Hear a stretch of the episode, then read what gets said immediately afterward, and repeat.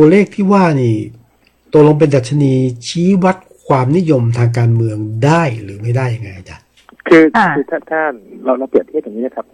ครับนะครับว่าเวลาเราทำโพลเนี่ยนะครับทำโพลเนี่ยมันมามันเหมือนกับการวิจัยเชิงปริมาณ การวิจัยเชิงปริมาณเนี่ยนะครับถ้าประชากรเกินเกินแสนเนี่ยเขาเก็บแค่400ก็ได้ก็คือเขาเรียก sampling นะ sampling เพื่อที่จะนะครับ refer กลับไปสู่ประชากรจริง แค่400ใช่ไหมครับเขายังอ้างอิงได้เลย นะครับอืมอันเนี้ยนะครับ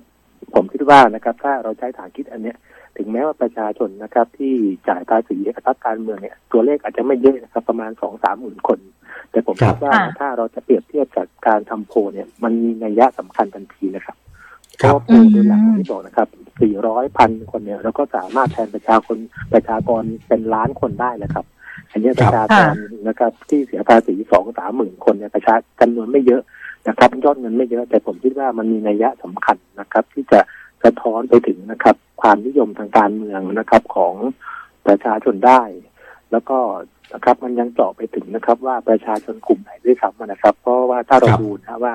กลุ่มประชากรที่เสียภาษีเนี่ยโดยหลักเนี่ยก็คือกลุ่มคนที่มีงานทำมีรายได้ที่อ่าแน่นอนใช่ไหมครับครับซึ่งคนกลุ่มเนี้ยเราก็นะครับตีความว่าเป็นกลุ่มชนชั้นกลางอันนี้สะท้อนชัดเลยนะครับว่านะครับ ถ้าดูจากตัวเลขอันนี้นะครับ กลุ่มชนชั้นกลางเนี่ยนะครับ มีความหวังกับพรรคก้าวไกลมากอืมตามตามลำดัครับบนะครับประชาธิปัตย์พรรคกล้านะครับ ซึ่งแต่โดยที่นั่นจะเป็นมากกว่านั้นก็คือพรรคประชาธิปัตย์ก่อนหน้านี้เป็นแชมป์เรื่องการที่บริจาคนะครับ ของประชาชนในนามของผู้ภาษีแต่เที่ยวเนี้ยนะครับ ตกแชมป์แล้วก็ตกเยอะมากซึ่งครับตัวเลขเนี้ยก็สะท้อนกลับไปว่าประชาชนเนี่ยอาจจะมีความคาดหวังหรือว่าอาจจะมีความ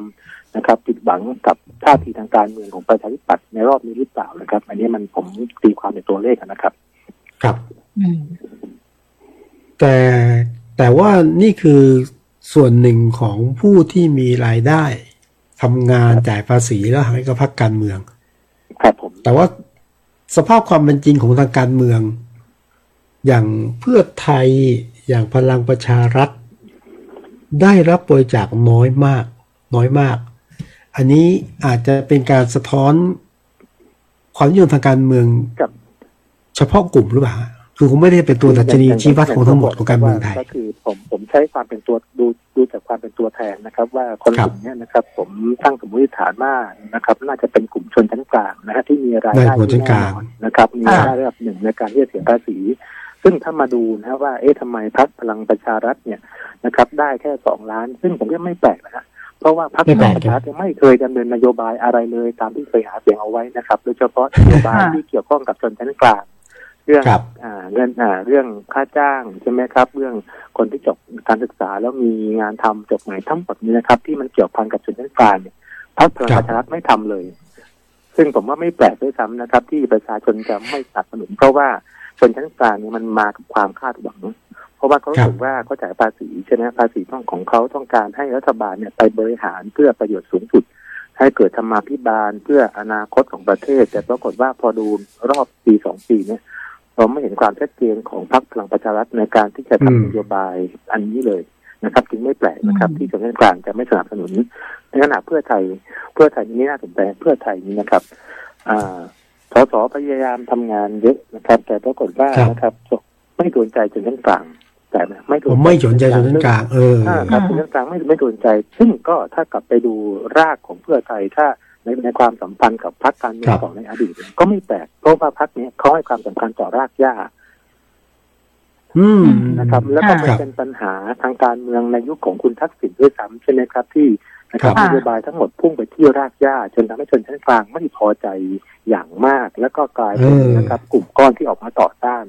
นะครับ คือตัวเลขเนี่ยสำหรับผมเนี่ยอธิบายได้เยอะเลยครับ อธิบายคะแนนนิยมทางการเมืองหรือว่านะครับนโยบายของพรรคนโยบายของพรรคการเมืองแต่ละพรรคได้หมดเลยนะครับ ครับ อืมค่ะ อาจารย์อาจารย์ช่วยขยายความให้ฟังหน่อยว่ามุมมองอาจารย์ผมเห็นแล้วอธิบายอะไรได้บ้าง คืออย่างน้อยนะครับอย่างเช่นพรรคก้าวไกลเนี่ย ได้12ล้านนะครับครับ12.6ล้านเนี่ย คือด้านหนึ่งมันสะท้อนให้เห็นว่าถ้าเป็นชนชั้นกลางเนะครับ คือเขามีความหวัง เขามีความหวังเขารู้สึกว่าพรรคเนี่ยนะครับ มันเป็นมันตอบโจทย์เขามันตอบโจทย์อนาคตของเขาได้ มันตอบโจทย์นะครับ ความมันมันตอบโจทย์นะครับ การเมืองในศตวรรษที่21เขาเลยก็อย่างเงี้ย ก็คือการบริจาคแบบเนี้ยมันไม่เหมือนกับการทำโพสใต้ต้นมะขามเลยมันไม่ทำโพสอืมมันมันมันตั้งอยู่ว่าเฮ้ยเราต้องเราต้องมีความหวังอะไรสักอย่างหนึ่งกับพรรคเหล่าเนี้ยจึงบริจาคอืมนะครับ12.6ล้านเสียงจากคน20 ประมาณ20,000คนเนี่ย มันสะท้อนว่าอืมคนกลุ่มเนี้ยนะครับ มันมีความหวังและมันสะท้อนกลับไปที่พรรคก้าวไกลเลยว่าเนี่ย